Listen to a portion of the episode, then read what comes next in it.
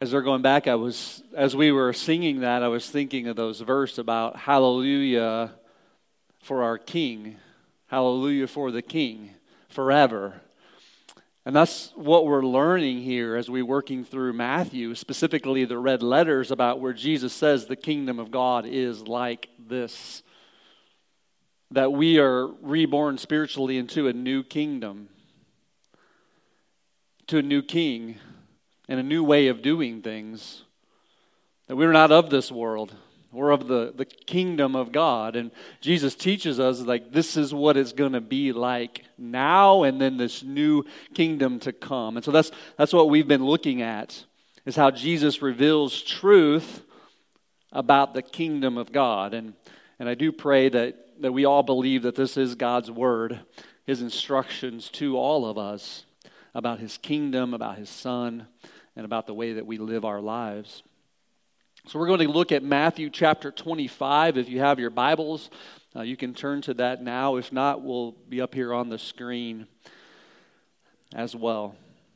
So we've been, uh, been looking at these parables. I don't know how many we've looked at now, maybe five or something, about where Jesus says the, the kingdom of God is like this. And we looked about like sowing the seeds of the gospel to people, and it falls on four different soil types and what that looks like. We looked at some people claim to be Christians, they're like the wheat and the weeds, or the wheat and the darnel, that some are not. We won't know. God will sort all those things out. And so it's all these principles about He's, he's teaching us about what the kingdom of God is like, um, but He's also teaching us um, what to be looking for in the kingdom, but also how to correct maybe even our own lives and what to do about that. And so we're going to be looking at this principle today. Um, but, I, but my prayer for you is that Jesus here, he's teaching us through these parables that, it, that if you've been reborn into the kingdom, that you're a believer and a follower of Jesus, there's some, there's some things and some evidences of things that are going to be happening in your life. It doesn't automatically happen all at one time. Like we're being sanctified daily. We're, we're becoming more like Christ daily. But there's some things that Jesus tells through these stories in chapter 25 that you should all go and read and look at to say, Am I doing these things? Are there evidences in my life that I'm a follower of Jesus? And so that's my prayer that you would look at that today as we look at this parable of the ten virgins. And again, a parable is an earthly story with a heavenly meaning or a heavenly truth. It's a story that Jesus uses to go alongside truth so we can better understand the, the truth of the kingdom of God. And so, as I read through that, I want you to keep that in mind. I wonder in this world how many people are prepared for Christ's return. Like if he came back like right now, how many people would be prepared? That if we took our last breath on this planet Earth and we wake up absent from the body, present with the Lord, that we're standing in front of Jesus Himself, how many people are prepared for that? And it's this idea of this preparation, being prepared for eternity. And when I read the story, the parable about the 10 virgins, I don't want you to get wrapped around the idea of 10 virgins, not to get too focused on that, but I want you to stay focused on the main point of the parable. But to do that, we need to understand what's going on before this parable and what's going on after this parable. So we're going to be this is this parable is going to be sandwiched in there, but I want you to focus on personal preparation. Personal preparation. In chapter 24 of Matthew, we see that Jesus is going to return. That's something that Jesus says, the Bible predicts that he will return. And in verse 36, it says, But concerning that day and hour, no one knows, not even the angels of heaven, nor the sons, but the Father only. So, who knows when Jesus will return? Only the Father will know.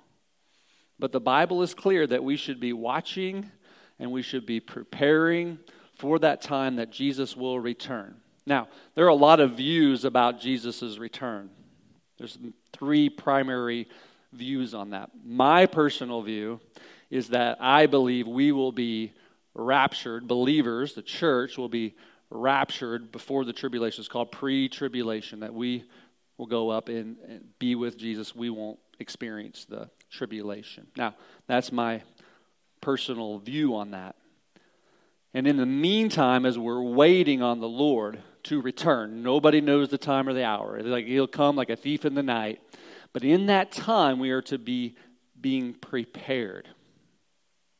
We'll also see after this parable, we'll see after that, it says God gives us all talents that we should use.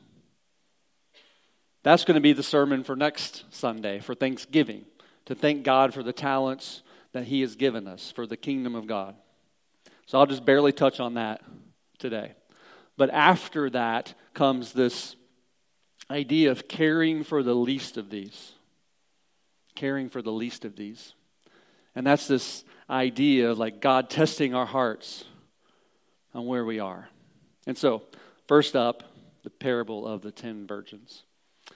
I'm going to go ahead and read it and then we'll circle back through. This is God's word. Matthew 25.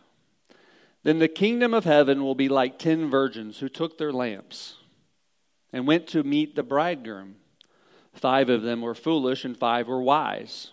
For when the foolish took their lamps, they took no oil with them, but the wise took flasks of oil with their lamps. As the bridegroom was delayed, they all became drowsy and slept. But at midnight there was a cry Here is the bridegroom! Come out to meet him. Then all of those virgins rose and trimmed their lamps. And the foolish said to the wise, Give us some of your oil, for our lamps are going out. But the wise answered, saying, Since there will not be enough for us and for you, go rather to the dealers and buy for yourselves. And while they were going to buy, the bridegroom came, and those who were ready went into him to the marriage feast. And the door was shut. Afterwards, the other virgins came also, saying, Lord, Lord, open to us. But he answered, Truly I say to you, I do not know you.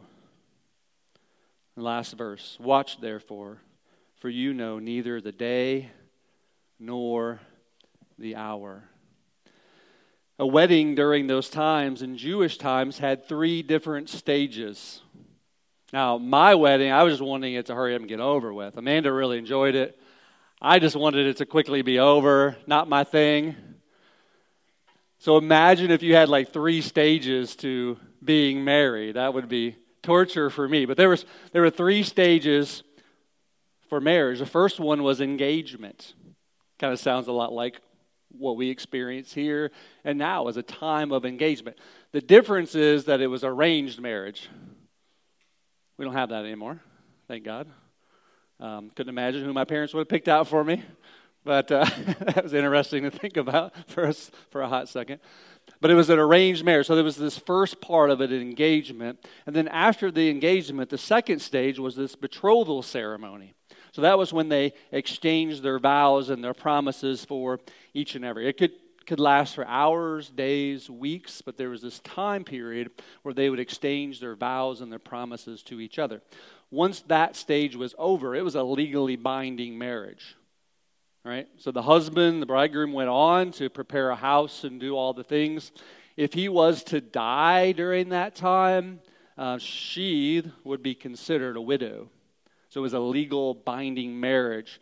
But the third stage was actual marriage. And that was when the husband or the bridegroom would go to prepare a home or to prepare a place for the bride to come.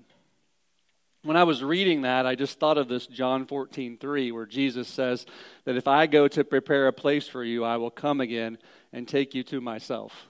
Right? I was just, it popped in my mind. I was like, I never made that connection about where the bridegroom leaves to prepare a place for his bride, just as Jesus says, I'm going away, I'm preparing a place for you, and I'll come back and get you.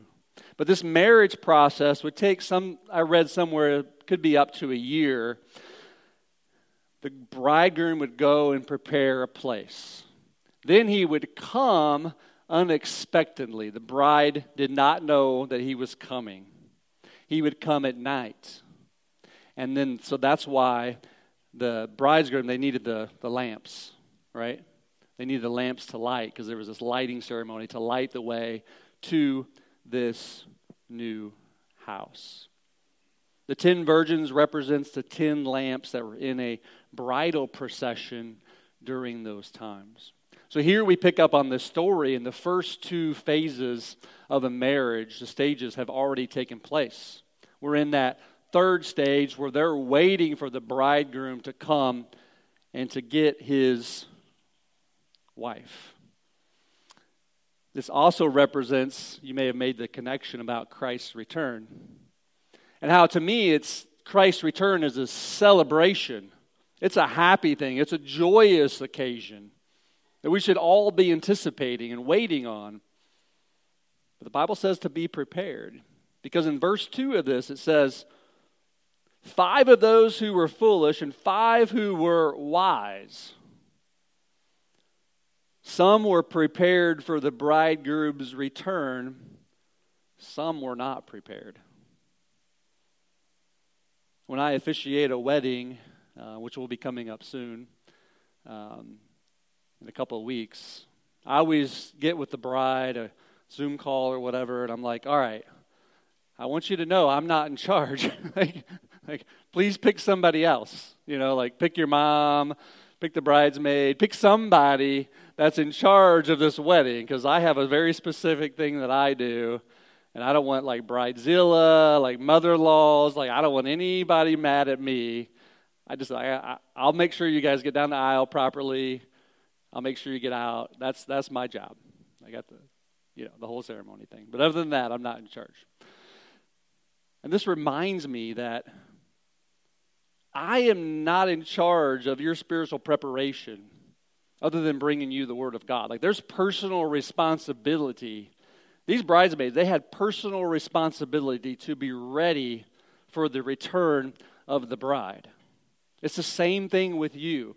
It's your job to make sure that you are spiritually ready and spiritually prepared. And yes, I'll bring you the Word of God. I'll meet with you. I'll pray for you. But there's personal responsibility there for all of us. In verse 3, it says, For when the foolish took their lamps, they took no oil with them. Imagine showing up to work every day. You leave your laptop, you, you leave your tools at home. You just show up and you're not ready. It's foolish. It's foolish to do that. And then in verse 4, we see the opposite of that. It says, But the wise took flask of oil with their lamps. Others are wise, others are prepared. In verse 6 through 7. But at midnight there was a cry Here is the bridegroom, come out to meet him. Then all those virgins rose and trimmed their lamps. Now, the lamp was actually kind of a torch, had like the rags wrapped around it, and they would trim it, make sure it didn't get out of control when they lit it, when they had the oil on there. And the interesting thing when I was reading that, it, it made me think that at that specific point, they were all asleep, they all woke up, all 10 of them, they trimmed their torches, they all looked the same. All of them, all 10 of them looked exactly the same. There was no distinction. It reminded me of the wheat and the tares that we talked about. Sometimes you don't know the difference between people. There was no difference. Sometimes that's at church or others claiming to be Christians. They, we all seem to be and appear to be the same thing, but at some point there's a distinction made. In verse 8 through 9. And the foolish said to the wise, Give us some of your oil, for our lamps are going out. But the wise answered, saying, since there will not be enough for us and for you, go rather to the dealers and buy for yourselves. They all appear to be the same until the bridegroom shows up. Some just seem to be going through the motions, not prepared. And you may feel sad for those that weren't prepared.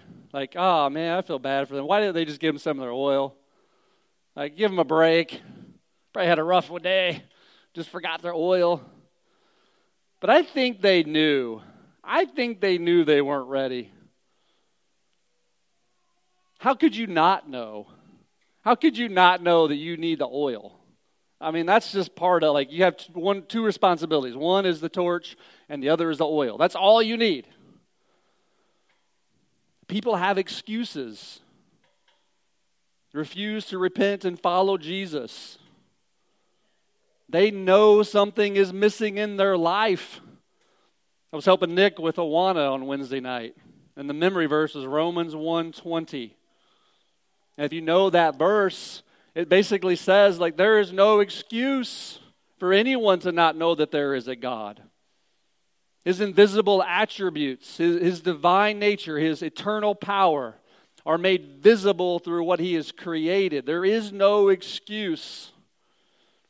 You can't get to heaven and say, I'm sorry, God, I didn't know.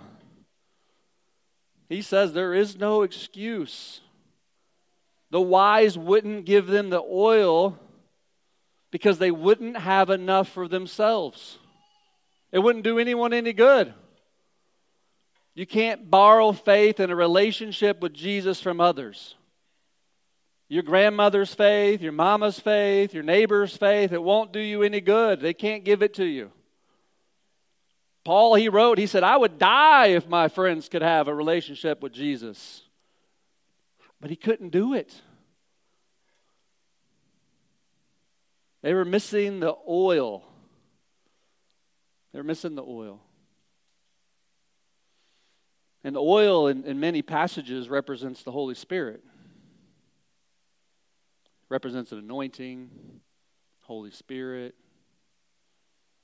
You need the Holy Spirit to be re- ready for the return of Jesus. The Holy Spirit goes around the world convicting people of their sin and their unrighteousness so that they may turn to the Lord. Romans 8 9 says, You, whoever are not in the flesh, but in the Spirit, you who have been reborn in the Spirit. If in fact the Spirit of God dwells in you, anyone who does not have the Spirit of Christ does not belong to him. You don't have any oil in your life.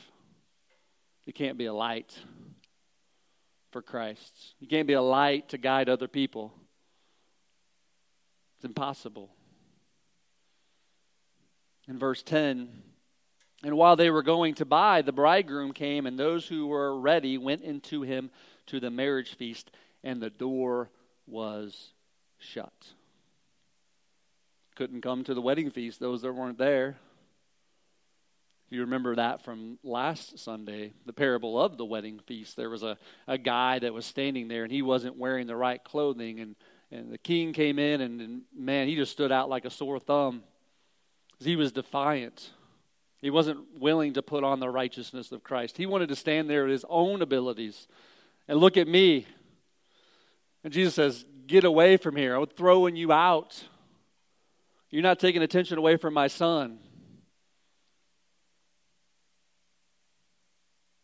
Was defiant, not prepared. It's all about me. It's not about the bridegroom. It's not about Christ. It's all about me. Defiant. Verse 11 Afterwards, the other virgins came also saying, Lord, Lord, open to us. But again, once that door is closed, it never opens again. And I'm going to skip past verse 12. We'll go back to that in a little bit. Verse, but verse 13. Watch therefore, for you know neither the day nor the hour. That's the whole point of this parable that we must watch and be prepared for Christ's return. Be watchful. We should be watching in hope and joy and anticipation of Christ's return, where He'll make all things right again. And be ready. Be ready. The price of failing to be ready is just too high. No one knows when Christ will return, but we must be ready. We must be watchful. You, you should desire the kingdom of God to come fully. Like that is our home. That's where we'll spend eternity with the Lord. Like you should desire that. You shouldn't desire anything of this world that's broken and sinful. So, for the application for today, it's a little bit longer than normal, but I think it's important to look at. That here in this parable, the wedding feast from last Sunday points out the sin of omission. The sin of omission. So I ask, is there oil in your lamp? Have you confessed your sins and made Jesus Lord? Have you received the Holy Spirit, been reborn? made God king of your life, that you know Jesus personally, that you have a personal Lord and Savior, not a religion, but a relationship with God. And I believe that this chapter 25, I'm not saying it shows if you're a believer or not, but it definitely tests our heart. It realigns us and the second part after this parable is the parable of the talents. Again, we're going to go over that next week. But it asks, Are you using the talents God gives you? And he doesn't take that lightly, as we'll learn next week. And then the third part of this chapter that we're going to look at today, because we won't have time next week, is Are you caring for the least of these? James chapter 4 verse 17 says, "So whoever knows the right thing to do and fails to do it, for him it is sin." Galatians 6 9, and let us not grow weary of doing good, for in due season we will reap if we do not give up. The sin of omission is not doing something the Word of God teaches us to do. You are not saved by your good works. You're saved through faith alone and Christ alone. But good works shows a changed heart. I'm going to read, I, I got to read most of this or it won't make sense. I'm going to read this from, you'd rather hear from God's word than me anyway. So, verse 31 When the Son of Man comes in his glory, and all the angels with him, then he will sit on his glorious throne. Before him will be gathered all the nations, and he will separate people one from another as shepherd separates the sheep from the goats. And he will place the sheep on his right, but the goats on his left. Then the king will say to those on his right, Come, you who are blessed by my Father, inherit the kingdom prepared for you for the foundation of the world. For I was hungry, here it is. I was hungry, and you gave me food. I was thirsty and you gave me drink, and I was a stranger and you welcomed me. I was naked and you clothed me. I was sick and you visited me. I was in prison and you came to me. Then the righteous will answer him. Now, righteous are those who have put their faith in Jesus, been reborn. So it goes to show, like, if you've been reborn, this is going to be you. The righteous will answer him, saying, Lord, well, when did we see you hungry and feed you, or thirsty and give you drink? And when did we see you a stranger and welcome you, or naked and clothe you? And when did we see you sick or in prison and visit you? And here it is. I hope you, I hope you hear this. And the king will answer them Truly, I say to you, as you did it to one of the least of these, my brothers, you did it to me. He says, if you did it to the Lord. You say, oh, that's just, they got to be, a, that's my brother. They got to be a believer. I'm not going to take that chance. Jesus says, you can summarize all the commandments to love God and love your neighbors, you love yourself. This really means that you did it to the least of these, and you did it to me. If you've been reborn spiritually, this is a test of all of our hearts. To say, do I have a heart to care for people who are sick or in prison or hungry or naked or kind of convicting to me. In verse 45 through 46, as we skip down, then he will answer them, saying, Here's the other side of that the goats. Truly I say to you, as you did not do it to one of the least of these, you did not do it to me. And these will go away into eternal punishment, but the righteous, the righteous into eternal life. A true test of our righteousness. Are we using the talents that God has given us? And are we caring for the least of these? Please tell me where I'm wrong on this.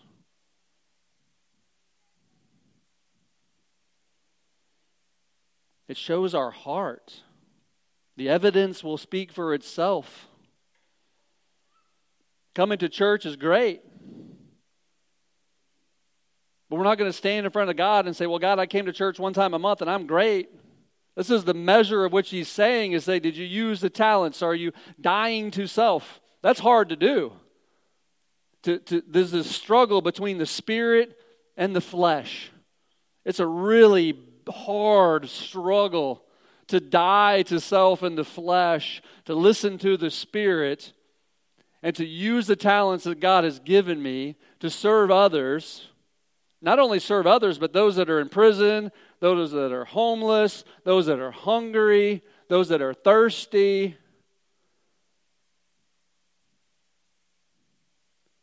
And I ask, Am I passing this test? Am I, I know I'm a believer, but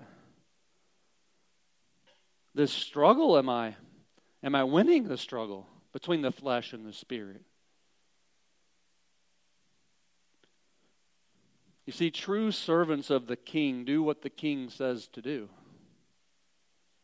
what pleases the king. You're not doing it for, you're doing it from, for God. You're doing it for Jesus. He says, as if, is as if you were doing it to me. I've heard a lot of people say, like, work is hard, but then when you get this idea that you go to work and you're serving the Lord at your work, you're praying for people. You're, you're, you're, on the mission field where you, where you work. And when you start to realize that, like, I'm on mission for the Lord, I'm serving the Lord, I'm working as if I'm doing it to the Lord, it gets easier. When, we serve people, the least of these, if we say we're doing it, we know we're doing it to the Lord, it gets easier.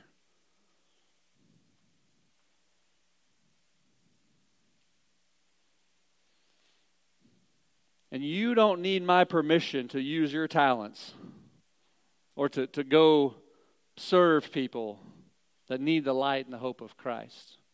Like, please don't wait on me to give you permission. Like, coming here to the church, and that's part of my mission. But the other part of my mission is to go and visit Gordy, who used to sit back here, and now he's in, he's in, he's in prison. Part of that is to go and visit him. Like I wouldn't, I would still do that if I wasn't getting paid as a pastor. I'm not.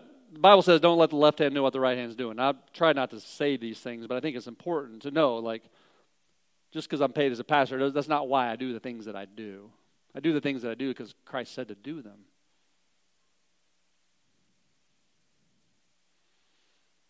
And yes, church is a big part of that. It's Christ's bride. That's really important to the Lord.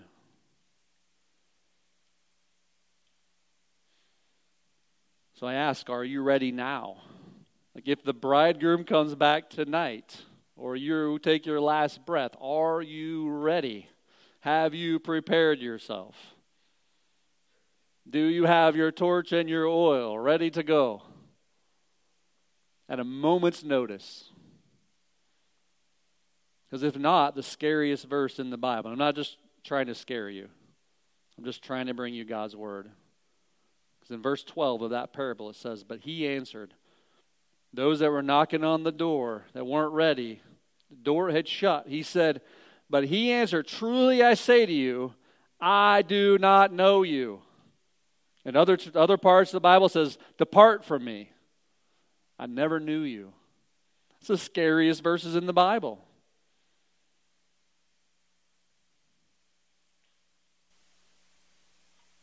But to know Jesus, you need a relationship with Him.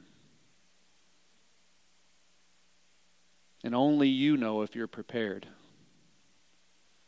Only you know if you have the Holy Spirit. Only you know that you've confessed that you are a sinner and you've asked Christ to come and live with you, to make him Lord and King of your life.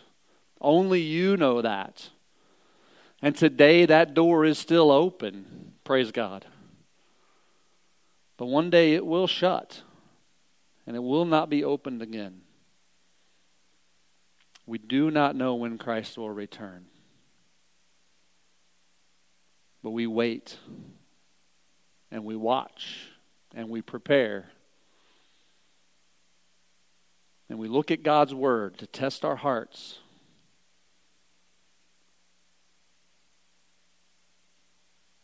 I'm going to pray in a minute. Um, I would ask that you would, where you are, just pray to the Lord and, and just in silence take it to Him, whatever the Lord has put on your heart in these verses. I know I'm fleshly and I need to reset. I need God's Word to reset me. And um, there's been some things that I've been confessing to Him about this as well. Um, but I just pray that you would just pray to the Lord as, as I pray. And um, if you've never confessed of your sins and put your faith and trust in Jesus to make him Lord of your life, I pray today would be that day that you would do that.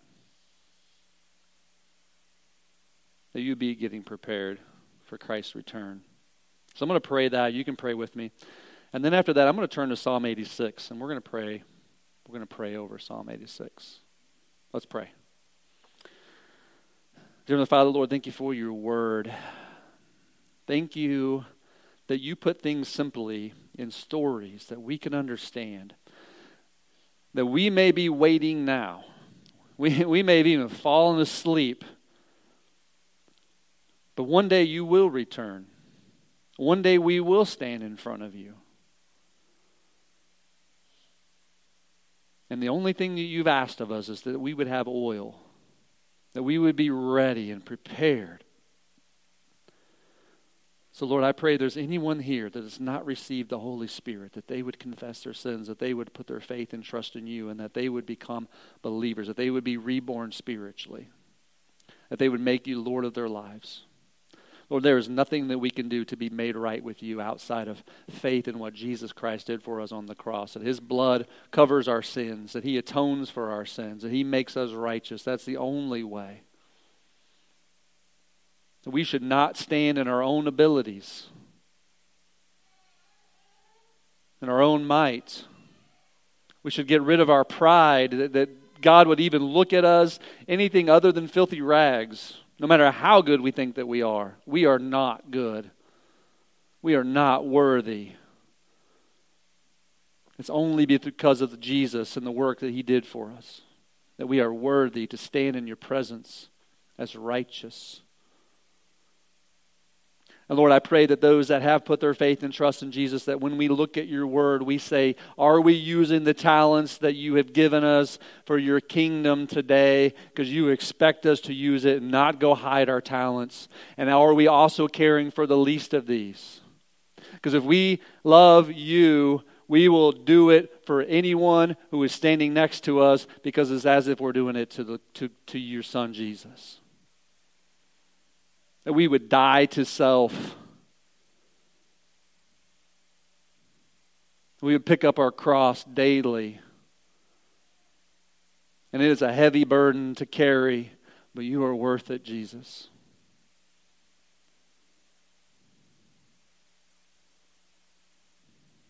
This is not our home.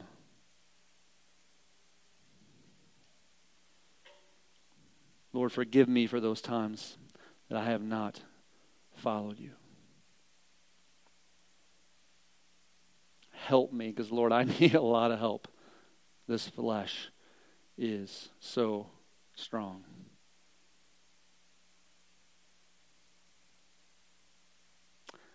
Lord, I pray as we look at Psalm 86 that you would speak into our heart about who you are and who we are. Lord, as we lift up your holy name in prayer. Psalm 86 reads Incline your ear, O Lord, and answer me, for I am poor and needy.